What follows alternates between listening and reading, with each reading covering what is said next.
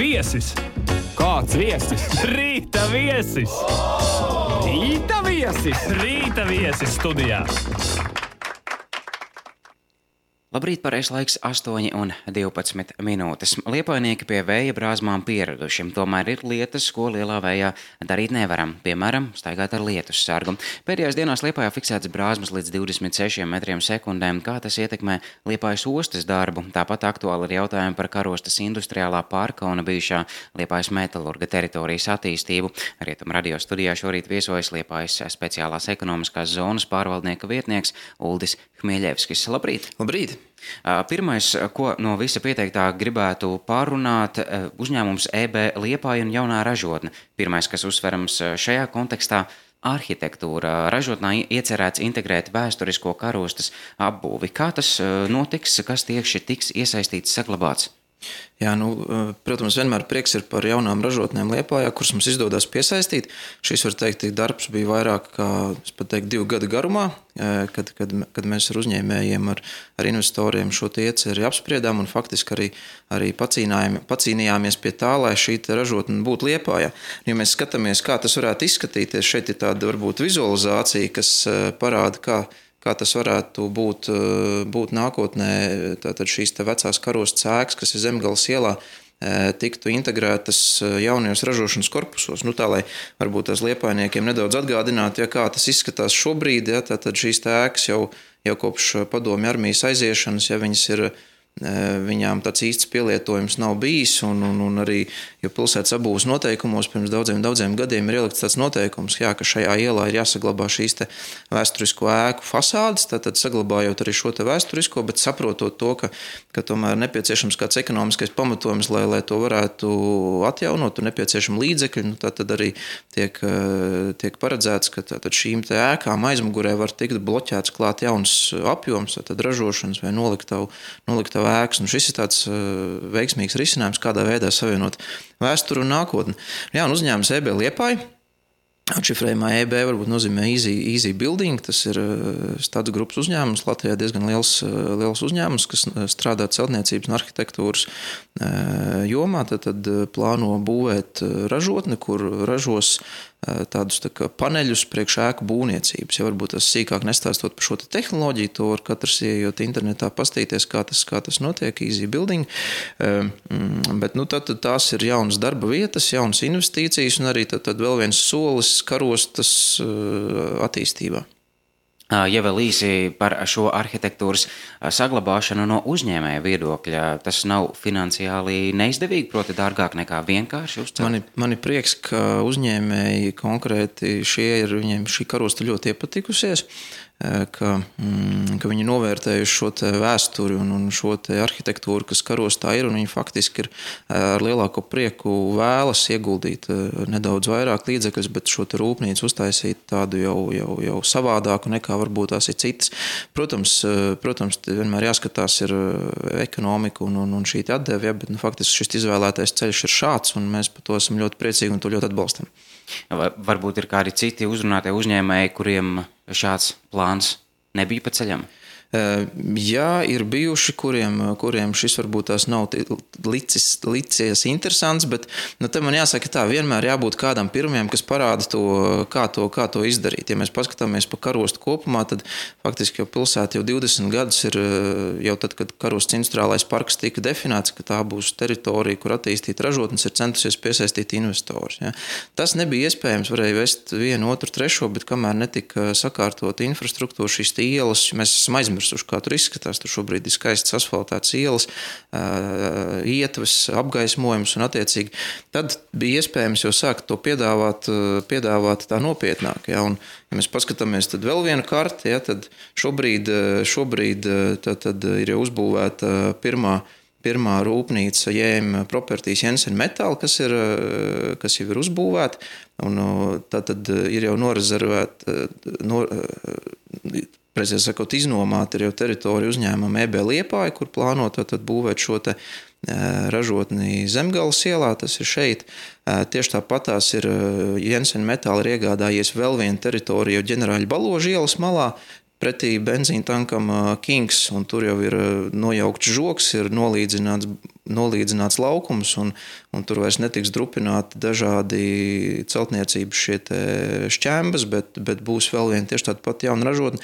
Un aktīva būvniecības darba notiek netālu pie ūdens torņa Interspiro Productions. Tātad, ja mēs paskatāmies, tas ir šeit.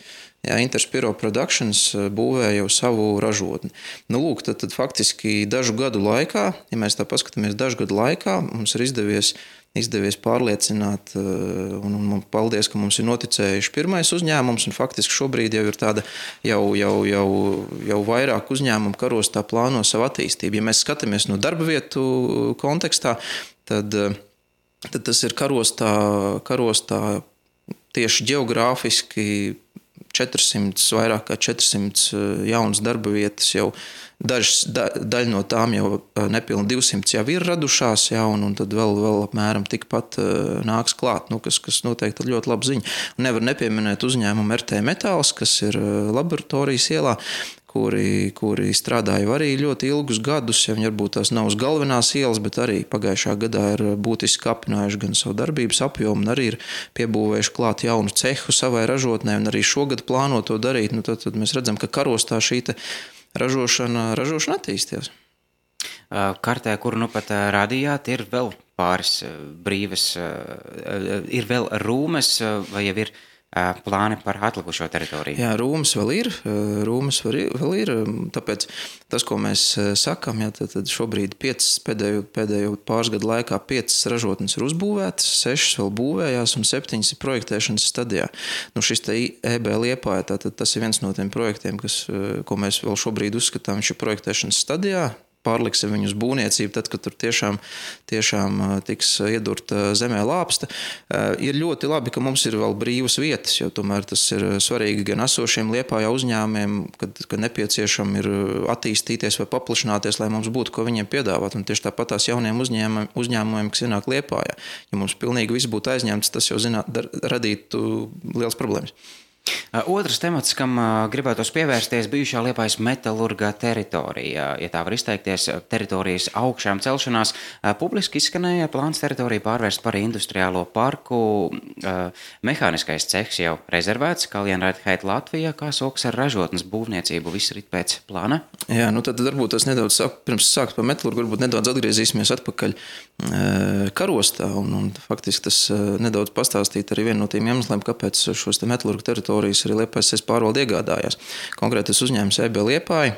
Viens no iemesliem, ne tikai vienīgais, bet viens no lielajiem iemesliem, kāpēc tika izvēlēta Liepājas šīs, šīs ražotnes novietošanai, bija tas, ka Liepājas e, ostā ir e, prāmis, e, prāmis uz, uz Vāciju, uz Trāvmīnu piecreiz nedēļā, kas faktiski šim uzņēmumam ir viens no tādiem plānotiem galvenajiem noiet tirgiem. Un, attiecīgi, viņiem būtu iespēja šo savu saržoto produkciju caur ostu ļoti ērti, ērti eksportēt. Nu, lūk, un, eh, zinot to, ka Liepājas eh, ostā jau faktiski šīs te teritorijas ir, ir eh, pietiekoši jau aizpildītas, jau ir faktiski ir sabūvēts ļoti daudz noliktavas un, un, un, un, un, un kravu laukumu, un lai varētu piesaistīt kādas jaunas kravu grupas, faktiski nepieciešams domāt, kā šos risinājumus jau skatīties tādā pilsētas mērogā, jā, izmantojot arī citas vietas, kas nav tikai tieši pie pie pašām piestātnēm. Nu, kā viens piemērs, viens piemērs, ja mēs braucam pa brīvības ielu, un braucot iekšā liepā, ja labajā pusē bijušie, bijušie rūpnīcas korpusi. Ja, varbūt tas daudziem tāds jautājums rodās, vai tur kaut kas notiekās, kādreiz tur bija rūpnīca, un tagad tur ir tukšs un kluss. Gluži tā nav. Šie lielie korpusi tiek izmantoti kā liepājas ostas noliktavas. Tur katru gadu atved apmēram 600-700 tūkstošus tonnas eh, lauksaimniecības produkcijas, kur tātad tā, tā dzelzceļi tiek atvesti, izkrauti šajās noliktavās, tad, kad pienāk kuģis, tad autotransportu nogādātas ostas piestātnēs un attiecīgi Attiecīgi tiek nodrošināts pietiekoši būtisks liepais ostas krava apgrozījums. Nu, lūk, viens, viens no šiem iemesliem arī kādā veidā izmantot uh, šos te metālurgu teritorijas, dzelzceļa pieslēgumus un autoceļa pieslēgumus, arī atbalstīt, uh, atbalstīt šo ostas darbību. Faktiski tad veidot uh, noliktavus, veidot kravu laukumus, kravām, kur ir kur nav nepieciešama tik ātra, varbūt šī pārkraušana no dzelzceļa uz kuģi vai otrādi, bet kur attiecīgi nepieciešama arī kāda ilgāka ilgāk laika uzglabāšana. Mēs esam skatījušies pa vairākām kravu grupām, kuras, kuras tur varētu, varētu šādā veidā tiek tikt eh, pārkrauts. Nu, šobrīd, ko es varu teikt, ir noslēgti pirmie divi līgumi ar, ar ostas uzņēmumiem. Tie pagaidām tādi īstermiņa līgumi. Eh, viens par, par noliktavu iznomāšanu, kur, kur jau tuvākajos mēnešos mēs ceram, jau varētu sākt nākt iekšā pirmās kravas, un, un otrs līgums par, par eh, kravu laukumu izmantošanu, kur attiecīgi arī būs kāda jauna teiksim, papildus kravu grupa. Nu, tas varētu iedot šo kravu apgrozījumu ostā aptuveni nu, teiksim, tā, 400 līdz 500 tūkstošu tonu apmērā. Tas jau ir pie šiem noslēgtiem līgumiem. Nu, tas ir tas darbs, ko mēs faktiski katru dienu darām. Meklējam šīs dažādas nišas, šīs dažādas um, risinājumus, kādā veidā šo kravu apjomu nodrošināt un arī, arī palielināt. Un, un, nu, lūk, un, ja mēs atgriežamies pie pie, pie, pie ražošanas eh, metālurgu teritorijā. Pa brīvības ielu braucot, es domāju, ka visi ļoti labi redz, kā iet uz priekšu pirmais projekts metālurgu teritorijā, Kaljana Raithaita rūpnīca, teleskopiskie konvejeri, kur tiks ražoti, ir, tad jau ir pabeigta. Pabeigta šī demontāžas darbi, ir, ir uzlietas jau jaunais Šis paplašinājums apmēram 3000 km2 platībā šobrīd jau tiek likts, likts eh, jumts. Domāju, ka drīz jau būs arī šis viss kopējais korpus jau zem jumta. Un, nu, tad šī gada laikā visi būvniecības darbi arī jātiek pabeigti. Ja braucam iekšā pa satiksmes ielu, tad redzam, ka tur tiek eh, jau rakta šī sagatavota bedra grunts, pamats šī autostāvvietai un piebraucējiem ceļam. Ļoti aktīvi iet uz priekšu šie darbi, un mēs ceram, ka Un faktiski strādājam pie tā, lai arī, arī, arī šos darbus varētu turpināt, un, un šie projekti metālurgu teritorijā nākt ar vien vairāk un vairāk iekšā. Jā. Konkrēti runājot par Kalniņa Raita Haitu, tas ir, tur būs 250 darba vietas. Ja uzņēmums pārcelsies no esošās ražotnes kapsēdes ielā uz, uz brīvības ielu, telpas būs plašākas, būs iespējams ražot vairāk un, un, un dot darbu vairāk cilvēkiem. Tas, protams, liepājas rūpniecībai nāks, nāks par labu. Kādi ir nākamie rīcības plāna punkti eh, metālurgu teritorijā? Tad nākamie rīcības plāna punkti ir tādi, ka mēs eh, strādājam pie eh, plānojuma izstrādes. Šī te teritorija kādreiz bijusi faktiski noslēgta, atsevišķa, var teikt, atsevišķa saimniecība kurai nav pat īsti tāda savienojuma pilsētu, tad, tad pirmais darbs ir pareizi izplānot. Tur nedrīkst kļūdīties, tāpēc ka mēs šo plānu izstrādājam ilgam laikam uz priekšu. Tas ir 10, 20 un pat es gribētu teikt 50 gadiem. Ja, tas ir faktiski šo te teritoriju, kas kas visu laiku ir bijusi aiz žoga, daļēji arī sākt atvērt un, un, un iedzīvināt. Un, attiecīgi, tad, kad šis plāns būs uh, sazīmēts, kur būs ielas, kur būs uh, pieslēgumi pilsētas tīkliem, tad arī, tad arī aicināt uzņēmumus jau, jau nākt iekšā un investēt un slēgt arī šos ilgtermiņa līgumus. Un otrs, otrs stāsts, protams, kas ļoti būtisks, ir uh, finansējuma piesaist. Šobrīd strādājam pie pie dažādu struktūru fondu līdzekļu apzināšanas un, un piestaistas, lai šo te teritoriju attīstītu, jo teritorija ir ļoti liela. Eh, un, un, un šie līdzekļi ir eh, nepieciešami. Un, kā mēs redzam, jau no šī karostas piemēra, kamēr nebija kaut kā izbūvētas pamatlietas, ielas, eh, ietves, apgaismojums, šī, kamēr šī vide nebija padarīta pievilcīga, tikmēr ir grūti runāt par, par šīs te teritorijas nopietnu attīstību, par pievilcību investoriem. Jā. Tad, tad tas ir faktiski viena no, no pirmajām lietām, kas mums arī ir jāizdara. Un tad jau arī, protams, tad arī metalurg, metalurgā atgriežas, jau šobrīd gribu teikt, metalurgā jau atgriežas ekonomiskā darbība caur šiem pirmajiem līgumiem, un mēs tikai redzam nākotnē, ka viņi būs krietni aktīvāki. Provizoriski Kāds ir šīs teritorijas potenciāls? Jau minējāt, ka tā ir ļoti liela. Cik, cik uzņēmumiem tur ir vietas, vai industriālais parks var nodrošināt to darba vietu resursu, kāds savulaik bija pats metālurgs? Nu, tas, ko mēs jau pirms, nu, jau gribētu teikt, jau vairāk kā pirms gada parakstot nodomu protokolu par industriālā parka izveidu metālurgu teritorijā, paredzējām, ka šajā industriālajā parkā tiks radīts vairāk kā tūkstots eh, jaunas, labi apmaksātas, augstu kvalificētas darba vietas. Tūkstots liekas, varbūt tās, tas ir daudz, bet uh, gribētu teikt, ka uh, pirmkārt tas, tas ir salīdzinoši ar to, kas tur bija kādreiz. Tas ir tāds piezemēts skaitlis. Mēs ceram un plānojam, ka tas darbvietas skaits būs lielāks.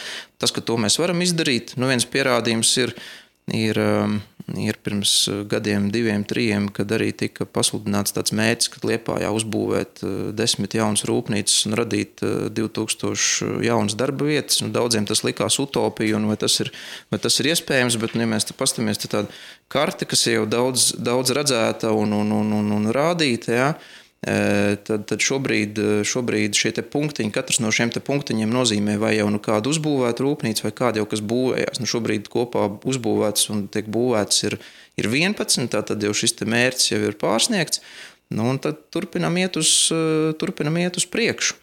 Un uh, liepāji mēs redzam no dažādiem signāliem, ja, gan, gan, gan, gan, uh, gan tas, ka AirBaltika ir pieņēmis lēmumu šo avio reisu skaitu palielināt, gan uh, Radisson viesnīca, kur ir pieņēmis lēmumu ienākt liepājā. Nu, tie tādi ir, uh, tie tādi, kas saka, gribētu teikt, tās ir tādas. Atbildes reakcija tam, ka Lietpājā šī uzņēmēja darbība aktīvi notiekās, ka viņi tiek aktīvi veicināti un, un uzņēmēji ir aktīvi un, un, un, un pilsēta attīstās. Sarunas noslēgumā vēl par kādu tematu. Mūsu pusē aizvadītajās dienās pamatīgi pūta. Pūta vējš, kā tas ietekmēs ostas darbu? Protams, ka tik liels vējš kāds ir, es negribētu teikt, ka tā bija ļoti liela vētra, tāpēc, ka liels vētras liepājā tomēr liepājnieki uzskata, ka ir 30 metri un, un vairāk. Bet, protams, pūtiens ir diezgan pamatīgs. Attiecīgi, kuģu satiksmi ostā tajā brīdī nevar drošības apsvērumu dēļ arī, arī nevar notikt, bet nu, šobrīd mēs skatāmies, jo vējš jau vējš jau pierimst, un, un drīz viss atkal attiecas atpakaļ vecajās sliedēs, un un viss notiks tā kā, tā kā pirms eh, pūtiena. Šajā brīdī arī teiksim lielu paldies par sarunu, vēlēsim veiksmi plānu realizācijām, sekosim līdzi, protams, informēsim klausītājus. Atgādinu, ka Rietumu radio studijā šorīt viesojās Liepājas speciālās ekonomiskās zonas pārvaldnieka vietnieks Uldis Mieļevskis. Vēlreiz liels paldies jums par sarunu! Paldies! Pareizais laiks - 8,28 minūtes. Rietumu radio mājaslapa internetā www.rietumradio.lv